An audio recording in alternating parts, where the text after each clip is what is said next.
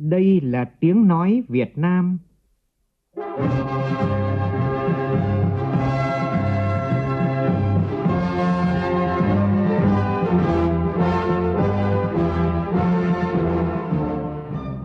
là tiếng nói Việt Nam, phát thanh từ Hà Nội, thủ đô nước Cộng hòa xã hội chủ nghĩa Việt Nam.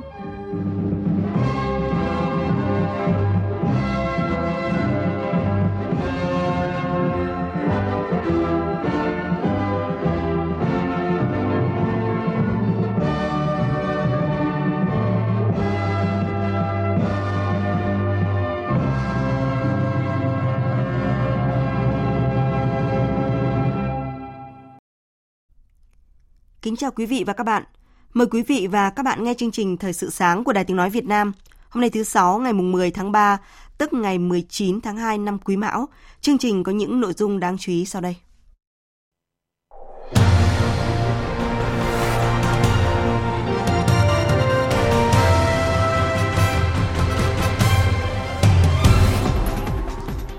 ...267 thủ tục hành chính sẽ phải bãi bỏ yêu cầu xuất trình, nộp sổ hộ khẩu, giấy xác nhận cư trú và phải hoàn thiện các quy trình điện tử trước ngày 20 tháng 3 theo yêu cầu của chính phủ. Hơn 260.000 phương tiện ở Hà Nội và Thành phố Hồ Chí Minh có nguy cơ không thể đăng kiểm khi đến hạn. Việt Nam đặt mục tiêu đón 8 triệu lượt khách du lịch quốc tế trong năm nay. Trong phần tin quốc tế, Ấn Độ và Mỹ khởi động đối thoại thương mại chiến lược. Chính phủ của Thủ tướng Israel đứng trước áp lực ngày một lớn khi kế hoạch cải cách tư pháp vấp phải sự phản đối của người dân.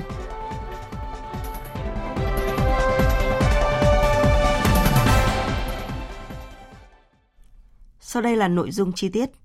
Hôm qua chủ trì phiên họp thứ hai Ban chỉ đạo Trung ương tổng kết 20 năm thực hiện nghị quyết 23 của Ban chấp hành Trung ương khóa 9 về phát huy sức mạnh đại đoàn kết toàn dân tộc vì dân giàu, nước mạnh, xã hội công bằng, dân chủ văn minh. Chủ tịch nước Võ Văn Thưởng khẳng định, đại đoàn kết toàn dân tộc là nội dung cốt lõi, là tư tưởng mang tầm chiến lược đối với sự nghiệp cách mạng của Đảng. Đề cập đến một số giải pháp tiếp tục xây dựng và phát huy sức mạnh đại đoàn kết toàn dân tộc, Chủ tịch nước lưu ý đến tầm quan trọng của đại đoàn kết trong giai đoạn mới, xác định xây dựng chỉnh đốn đảng và hệ thống chính trị thực sự là trung tâm, hạt nhân của đoàn kết. Đây chính là yếu tố để tiếp tục khơi dậy và củng cố khối đại đoàn kết toàn dân tộc, tạo nền tảng đưa đất nước trở thành nước phát triển, thu nhập cao vào giữa thế kỷ đẩy mạnh ngoại giao kinh tế, tranh thủ xu hướng thời đại và phát huy thế mạnh của đất nước. Đây là chỉ đạo của Thủ tướng Phạm Minh Chính tại hội nghị triển khai chương trình hành động của chính phủ, thực hiện chỉ thị số 15 của Ban Bí thư về công tác ngoại giao kinh tế diễn ra vào hôm qua. Tin của phóng viên Vũ Khuyên. Hội nghị đã nghe báo cáo của Bộ Ngoại giao và 18 ý kiến tâm huyết, trách nhiệm thẳng thắn, thể hiện hiểu biết sâu sắc của lãnh đạo các bộ ngành địa phương, các đại sứ, trưởng cơ quan đại diện tại nước ngoài, đại diện cộng đồng doanh nghiệp, trên tinh thần chia sẻ, đồng hành vì mục tiêu xây dựng đất nước hùng cường thịnh vượng, nhân dân ấm no hạnh phúc.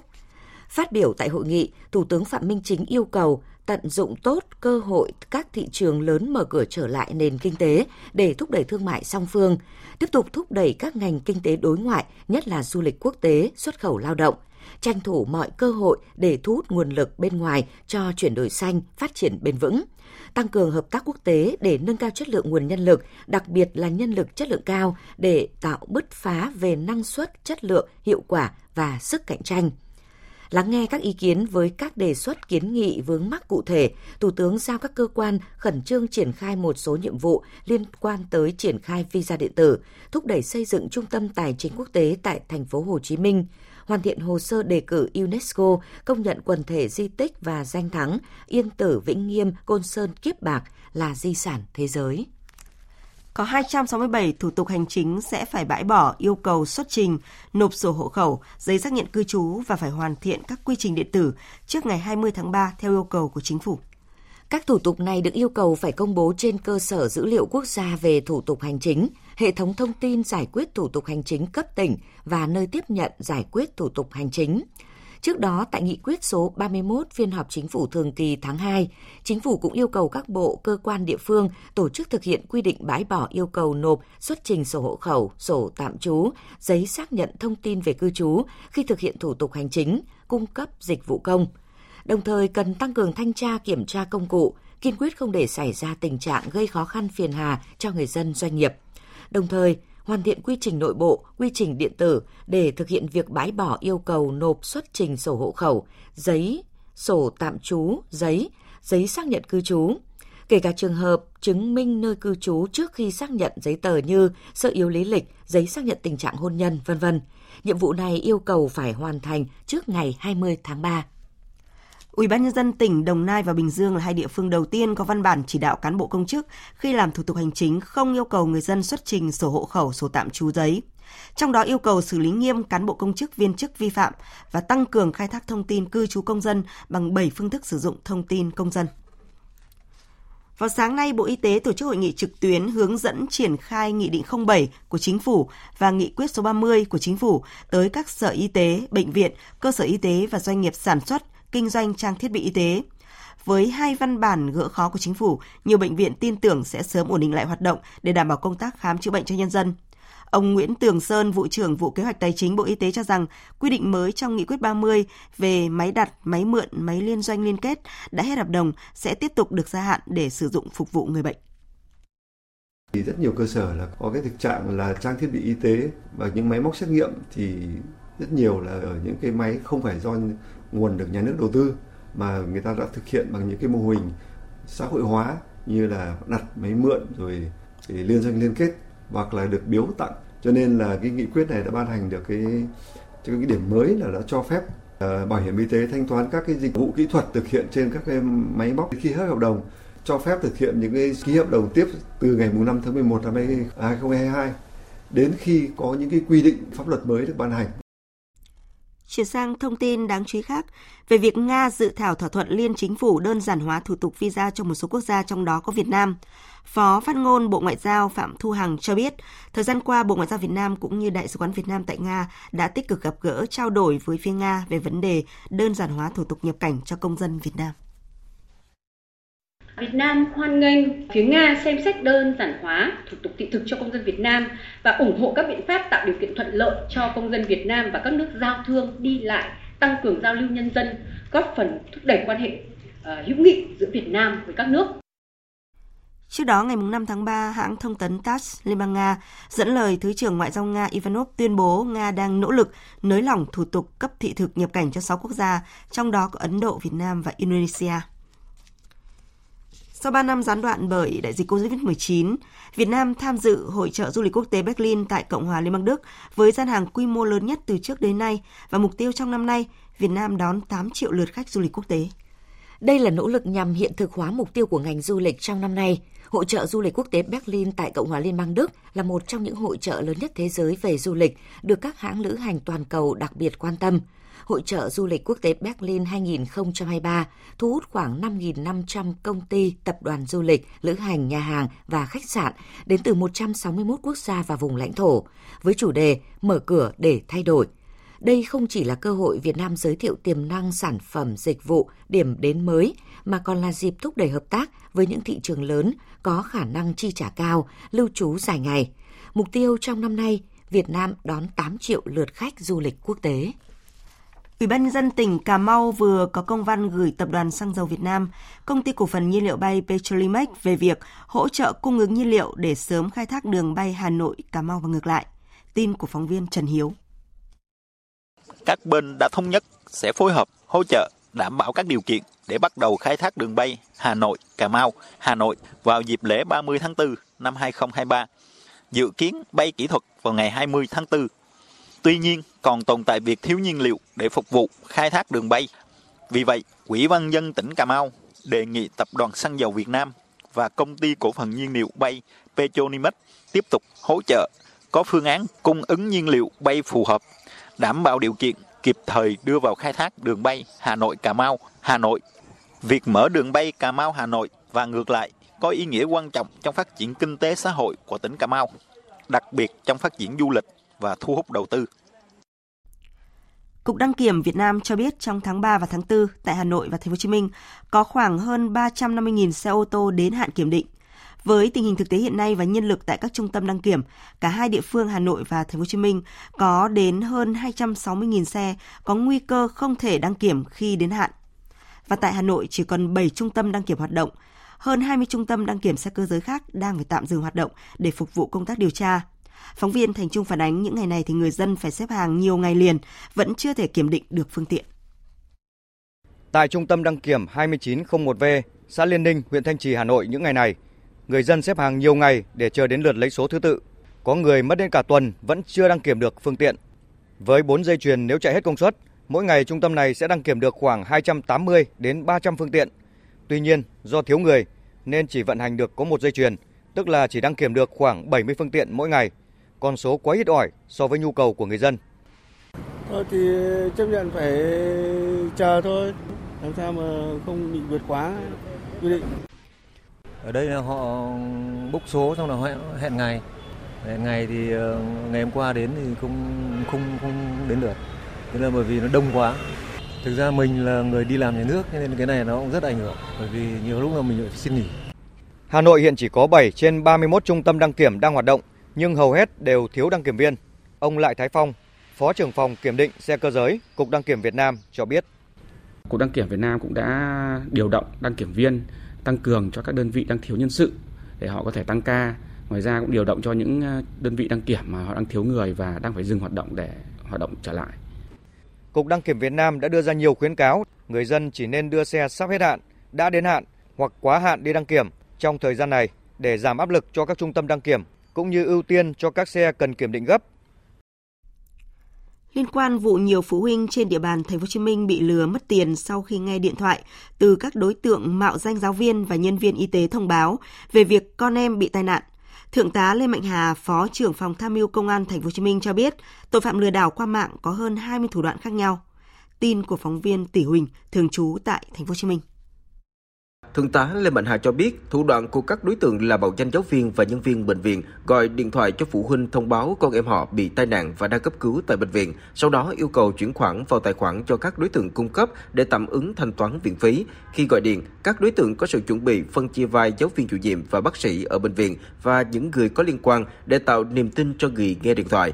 Về việc tại sao thông tin cá nhân của phụ huynh học sinh bị lộ lọt ra bên ngoài, ông Lê Mạnh Hà cho biết có rất nhiều cách bằng nhiều con đường.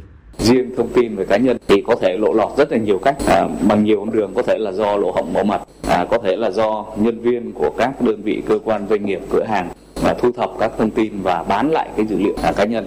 Thượng tá Lê Mạnh Hà cho biết thêm, hiện nay tội phạm lừa đảo qua mạng máy tính hoạt động với những thủ đoạn rất tinh vi. Công an thành phố Hồ Chí Minh thống kê chúng có trên 20 thủ đoạn khác nhau. Công an khuyến cáo khi bị lừa đảo hoặc phát hiện người có biểu hiện nghi vấn hoạt động lừa đảo chiếm đoạt tài sản, cần liên hệ ngay với cơ quan công an nơi gần nhất, tuyệt đối không thực hiện chuyển tiền hoặc đăng nhập vào đường liên lạ, tránh bị kẻ xấu lợi dụng chiếm đoạt tài sản.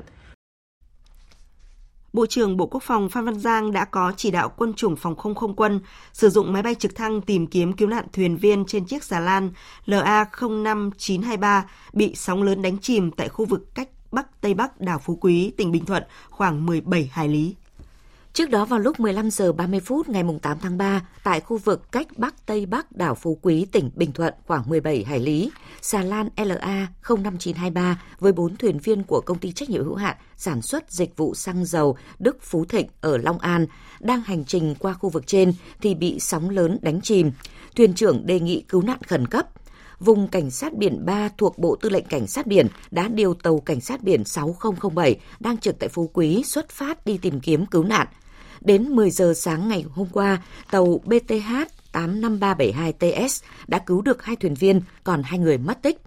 Theo đề nghị của Văn phòng Ủy ban Quốc gia ứng phó sự cố thiên tai và tìm kiếm cứu nạn, Bộ Quốc phòng chỉ đạo quân chủng phòng không không quân điều trực thăng Mi-171 thuộc Trung đoàn 917, Sư đoàn Không quân 370 cất cánh từ sân bay Cần Thơ đi tìm kiếm cứu nạn. Quý vị và các bạn đang nghe chương trình Thời sự sáng của Đài Tiếng Nói Việt Nam. Thưa quý vị và các bạn, nhắc đến Buôn Ma Thuột, chúng ta nghĩ ngay đến những nếp nhà rông truyền thống, những ánh lửa bập bùng bên điệu múa cồng chiêng hoang dã và vườn cà phê bạt ngàn trên nền đá đất đỏ ba gian màu rỡ. Và mời quý vị và các bạn đến với không gian đậm chất Tây Nguyên với lễ hội cà phê năm 2023 diễn ra từ ngày hôm nay đến ngày 14 tháng 3. Lễ hội cà phê đã được định hình rõ qua chủ đề Buôn Ma Thuột, điểm đến của cà phê thế giới. Lễ hội sẽ là nơi thể hiện sinh động câu chuyện hơn trăm năm của cây cà phê ở Đắk Lắk và hành trình hướng tới tương lai kết nối các thế mạnh kinh tế, hòa quyện với các sắc màu văn hóa ở vùng đất có hơn 50 dân tộc cùng sinh sống. Ghi nhanh của phóng viên Đình Tuấn. Mặt trời vừa ló dạng, ông Hồ Sĩ Trung, chủ trang trại Veori ở xã E Dông, huyện Crong Bách, tỉnh Đắk Lắk đã ra thăm vườn cà phê còn ướt hơi sương. Tỉ mỉ quan sát chùm hoa đang dần chuyển từ màu xanh nhạt sang màu trắng. Ông quyết định khởi động hệ thống tưới nước dù vườn không thiếu nước. Ông Trung cho biết đây là biện pháp kỹ thuật nhằm trì hoãn tốc độ cà phê nở hoa, đảm bảo khu vườn có hoa nở ngát hương thơm, phục vụ du khách đến với lễ hội cà phê Buôn Ma Thuột lần thứ 8 để chào đón mọi người đến. Có một lời hứa là sẽ cho hoa nở vào ngày à, lễ hội. Tức là từ ngày 10 đến ngày 14 tháng 3 có những cành hoa đẹp, thơm ngát dừa đặt ngàn cà phê để chào đón mọi người đến với lễ hội cà phê Buôn Ma Thuột nói chung cũng như là đến với cao Bắc. Lễ hội cà phê Buôn Ma Thuột lần thứ 8 năm 2023 là lễ hội rất mới. Chất mới không chỉ ở các nội dung đã được ban tổ chức chọn lựa của các đoàn khách quốc tế mang tới hương sắc văn hóa của đất nước mình, của rất nhiều chủng loại cà phê và các cách pha chế cho các hương vị khác nhau. Lễ hội lần này còn mới bởi các hoạt động hưởng ứng ở khắp các địa phương trong tỉnh. Dù ở nơi nào, người dân tỉnh Đắk Lắk cũng nhận rõ mình là chủ nhân của lễ hội. Chị Hertit Aleo ở buôn Akotong, thành phố Buôn Ma Thuột, một buôn vừa được công nhận là buôn du lịch cộng đồng, cảm nhận. Của lễ hội này. Không những chỉ là cà phê mà nó còn là văn hóa của người dân tộc ở đây. Nên là buôn làng rất là vui vẻ và háo hức chờ đợi. Và để phục vụ cho cái mùa lễ hội cà phê này thì à, buôn làng có các hoạt động như là cồng chiêng này, như là ai ray tăng vi, ẩm thực, có miễn phí cà phê nữa. Hơn 100 năm phát triển, lễ hội cà phê Buôn Ma Thuột lần thứ 8 từ mùng 10 đến 14 tháng 3 tới, những câu chuyện về cà phê và văn hóa cà phê càng được thể hiện sinh động trên vùng đất này.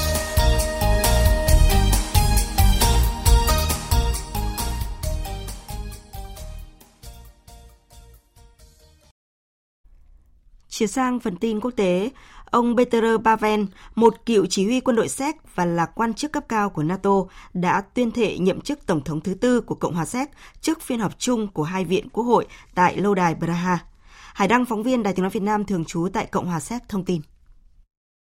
Trong lời tuyên thệ của mình, tân Tổng thống Séc thế trung thành với Cộng hòa Séc, tôn trọng hiến pháp luật pháp nước này, đồng thời hứa sẽ hành động vì lợi ích cao nhất của người dân đất nước. Tân Tổng thống Séc Petr Pavel sẽ sớm công bố kế hoạch về các mục tiêu cụ thể trong 100 ngày đầu tiên tại nhiệm. Ông khẳng định việc giảm lạm phát và thâm hụt ngân sách là rất quan trọng và ông sẽ ủng hộ các biện pháp để thực hiện điều này. Tân Tổng thống cũng lưu ý rằng các vấn đề mang tính hệ thống như thuế và lương hưu hiện tại sẽ sớm được khắc phục và hướng đến những người dễ bị tổn thương nhất. Ông cũng kêu gọi người dân Séc đoàn kết cùng góp phần thúc đẩy sự phát triển chung của đất nước. Một trong những nhà lãnh đạo đầu tiên trên thế giới gửi lời chúc mừng đến tân nguyên thủ quốc gia Séc là vua Charles đệ Tam. Phản ứng trước việc Triều Tiên phóng tên lửa tầm ngắn ra biển Hoàng Hải vào ngày hôm qua, Bộ Tư lệnh Ấn Độ Dương, Thái Bình Dương, Mỹ cho rằng động thái này không tiềm ẩn mối nguy ngay lập tức đối với nước này và các nước đồng minh. Bộ Tư lệnh Ấn Độ Dương Thái Bình Dương Mỹ cho biết Mỹ hoàn toàn nhận thức về lần phóng tên lửa này của Triều Tiên và đang tiến hành tham vấn chặt chẽ với các đồng minh và đối tác. Tuy Mỹ nhận định sự kiện này không gây đe dọa ngay lập tức đối với nước này hay đối với các đồng minh, song nhấn mạnh tác động gây bất ổn của các chương trình thử tên lửa đạn đạo của Triều Tiên. Cùng ngày, Văn phòng Tổng thống Hàn Quốc thông báo, Bộ trưởng Quốc phòng Lee Jong-sup đã đến thăm một đơn vị thuộc Bộ Tư lệnh Tàu ngầm Hải quân Hàn Quốc và chỉ thị các binh sĩ tại đây duy trì trạng thái sẵn sàng chiến đấu toàn diện. Chính phủ của Thủ tướng Israel Netanyahu đang đứng trước áp lực ngày một lớn khi kế hoạch cải cách tư pháp vấp phải sự phản đối mạnh mẽ của người dân và gây chia rẽ chính trị sâu sắc tại nước này. Biên tập viên Thu Hoài tổng hợp thông tin. Hàng chục nghìn người dân Israel hôm qua đã tham gia các cuộc biểu tình và đình công trên quy mô cả nước nhằm tiếp tục phản đối kế hoạch cải cách tư pháp của chính phủ. Sân bay quốc tế ở thành phố Tel Aviv bị tê liệt, trong khi nhiều tuyến giao thông huyết mạch ở các thành phố lớn bị ách tắc. Thủ tướng Benjamin Netanyahu có kế hoạch thăm Italia trong ngày 9 tháng 3 đã phải ra sân bay bằng trực thăng, trong khi Bộ trưởng Quốc phòng Mỹ Lloyd Austin phải cắt ngắn chuyến thăm Israel – khoảng 3.000 nhân viên cảnh sát được tăng cường để đảm bảo trật tự và xử phạt các trường hợp lái xe cố tình gây ách tắc giao thông. Là chính phủ cực hữu nhất trong lịch sử Israel, Liên minh chính phủ do Thủ tướng Benjamin Netanyahu thành lập hồi tháng 12 năm ngoái đang thúc đẩy đạo luật cải cách tư pháp, trao cho Thủ tướng quyền kiểm soát nhiều hơn đối với việc bổ nhiệm các thẩm phán. Tổng thống Isaac Herzog đã lên tiếng cảnh báo, Israel đang trên bờ vực sụp đổ về hiến pháp và xã hội – và có thể phải đối mặt với một vụ va chạm dữ dội. Ông đồng thời kêu gọi các đảng phái đối lập tại nước này tìm ra giải pháp dựa trên sự đồng thuận. Chúng tôi đang tiến gần hơn bao giờ hết đến khả năng đạt được một thỏa thuận chung. Tuy nhiên, điều này còn phụ thuộc vào các nhà lãnh đạo, liên minh và phe đối lập. Họ phải nắm bắt được thời điểm quan trọng này, đặt lợi ích của đất nước và người dân lên cao nhất. Bế tắc trên chính trường Israel diễn ra đúng vào thời điểm gia tăng căng thẳng ở khu vực bờ Tây sau các cuộc đụng độ tấn công giữa người Israel và Palestine, khiến nhiều người thiệt mạng ở cả hai phía, gây áp lực lên liên minh cầm quyền của Thủ tướng Benjamin Netanyahu. Ấn Độ và Mỹ đã quyết định khởi động đối thoại thương mại chiến lược để giải quyết các biện pháp kiểm soát xuất khẩu, khám phá các phương thức tăng cường thương mại công nghệ cao và tạo điều kiện chuyển giao công nghệ. Trước đó, Tổng thống Mỹ Joe Biden vào tháng 5 năm ngoái đã khởi động khuôn khổ kinh tế Ấn Độ Dương-Thái Bình Dương nhằm mục đích tăng cường hơn nữa hợp tác giữa các quốc gia có cùng chỉ hướng trong các lĩnh vực như năng lượng sạch, khả năng phục hồi chuỗi cung ứng và thương mại kỹ thuật số. Trong khuôn khổ chuyến thăm chính thức 4 ngày tới Ấn Độ, Thủ tướng Australia Albanese cho rằng Hiệp định Hợp tác Kinh tế và Thương mại được ký kết giữa hai nước sẽ là một hiệp định mang tính chuyển đổi, mở ra tiềm năng mới trong thương mại và đầu tư. Phóng viên Phan Tùng thường trú tại Ấn Độ thông tin. Thủ tướng Anthony Albanese cho rằng đây là thời điểm mang tính bước ngoặt trong việc thúc đẩy hợp tác kinh tế cùng có lợi trong quan hệ song phương hai nước.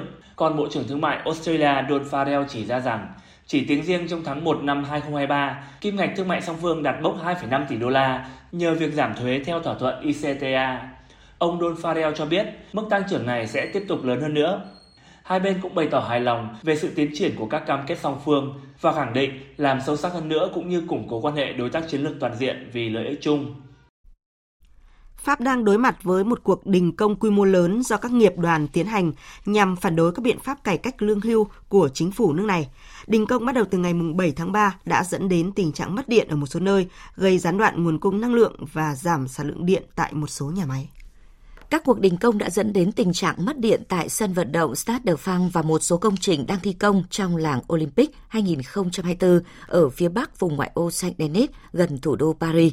Nhiều nhân viên ngành điện đã tham gia đình công và ngừng các hoạt động phân phối điện. Đình công cũng ảnh hưởng đến nguồn cung năng lượng và sản lượng điện của Pháp – theo dữ liệu của Cơ quan Quản lý Năng lượng nước này, lượng điện sản xuất ngày 9 tháng 3 từ một số nhà máy điện hạt nhân, nhiệt điện và thủy điện của nước này đã giảm 13% tổng sản lượng cả nước. Chương trình Thời sự sáng sẽ được tiếp tục với một số thông tin thể thao đáng chú ý. Tối qua trên sân Việt Trì, đội tuyển U20 nữ Việt Nam bước vào lượt trận thứ hai gặp Singapore. Đội chủ nhà chơi tấn công với cơn mưa bàn thắng, và kết thúc trận đấu với tỷ số 11-0. Với chiến thắng này, U20 nữ Việt Nam chiếm ngôi đầu bảng F với cùng 6 điểm nhưng hơn Ấn Độ hiệu số bàn thắng thua. Ngay sau khi kết thúc trận đấu, Thường trực Liên đoàn bóng đá Việt Nam đã gửi lời chúc mừng và thưởng đội tuyển U20 nữ Việt Nam 300 triệu đồng. Đoàn Thể thao Việt Nam đã đăng ký danh sách chính thức thành viên dự Đại hội Thể thao Đông Nam Á lần thứ 32, SEA Games 32 tại Campuchia vào tháng 5 tới đây.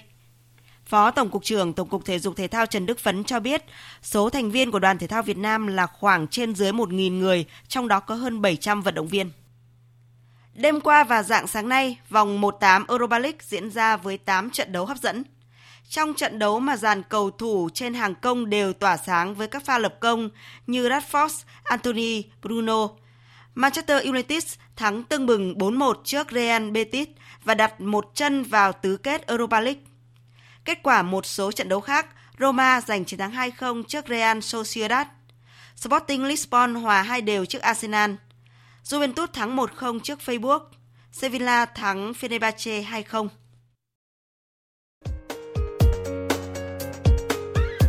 Dự báo thời tiết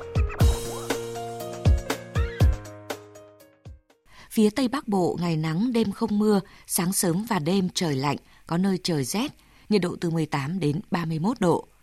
Phía Đông Bắc Bộ và khu vực Hà Nội, sáng sớm có sương mù và sương mù nhẹ rải rác, ngày nắng, đêm không mưa, sáng sớm và đêm trời lạnh, vùng núi có nơi trời rét, nhiệt độ từ 18 đến 30 độ. Khu vực từ Thanh Hóa đến Thừa Thiên Huế có mưa vài nơi, trưa chiều trời nắng, phía Bắc sáng sớm và đêm trời lạnh, nhiệt độ từ 18 đến 20 độ. Khu vực từ Đà Nẵng đến Bình Thuận có mưa vài nơi, trưa chiều trời nắng, gió đông bắc cấp 2, cấp 3, vùng ven biển cấp 3, cấp 4. Riêng Ninh Thuận có nơi cấp 6 giật trên cấp 6, nhiệt độ từ 20 đến 30 độ. Tây Nguyên ngày nắng, đêm không mưa, nhiệt độ từ 15 đến 31 độ. Nam Bộ, ngày nắng, đêm không mưa, riêng miền Đông có nơi có nắng nóng, nhiệt độ từ 20 đến 33 độ, miền Đông có nơi trên 35 độ. Dự báo thời tiết biển, Vịnh Bắc Bộ có mưa vài nơi, sáng sớm có sương mù và sương mù nhẹ, tầm nhìn xa trên 10 km, giảm xuống dưới 1 km trong sương mù, gió nhẹ, từ chiều chuyển hướng gió đông đến đông nam cấp 3, cấp 4. Vùng biển từ Quảng Trị đến Quảng Ngãi, vùng biển từ Bình Định đến Ninh Thuận, không mưa, tầm nhìn xa trên 10 km, gió đông bắc cấp 3, cấp 5.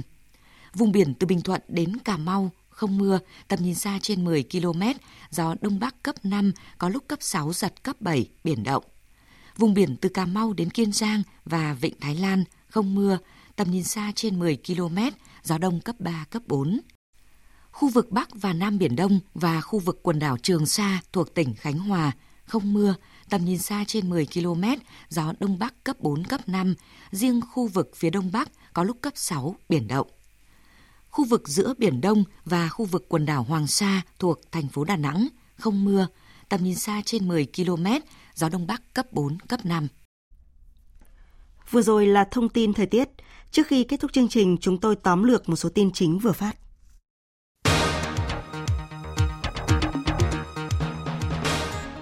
267 thủ tục hành chính sẽ phải bãi bỏ yêu cầu xuất trình, nộp sổ hộ khẩu, giấy xác nhận cư trú và phải hoàn thiện các quy trình điện tử trước ngày 20 tháng 3 theo yêu cầu của chính phủ. Cục đăng kiểm Việt Nam cho biết trong tháng 3 và tháng 4, tại Hà Nội và Thành phố Hồ Chí Minh có khoảng hơn 350.000 xe ô tô đến hạn kiểm định. Với tình hình thực tế và nhân lực tại các trung tâm đăng kiểm, cả hai địa phương Hà Nội và Thành phố Hồ Chí Minh có đến hơn 260.000 xe có nguy cơ không thể đăng kiểm khi đến hạn. Chính phủ của Thủ tướng Israel Netanyahu đang đứng trước áp lực ngày một lớn khi kế hoạch cải cách tư pháp vấp phải sự phản đối mạnh mẽ của người dân và gây chia rẽ chính trị sâu sắc tại nước này.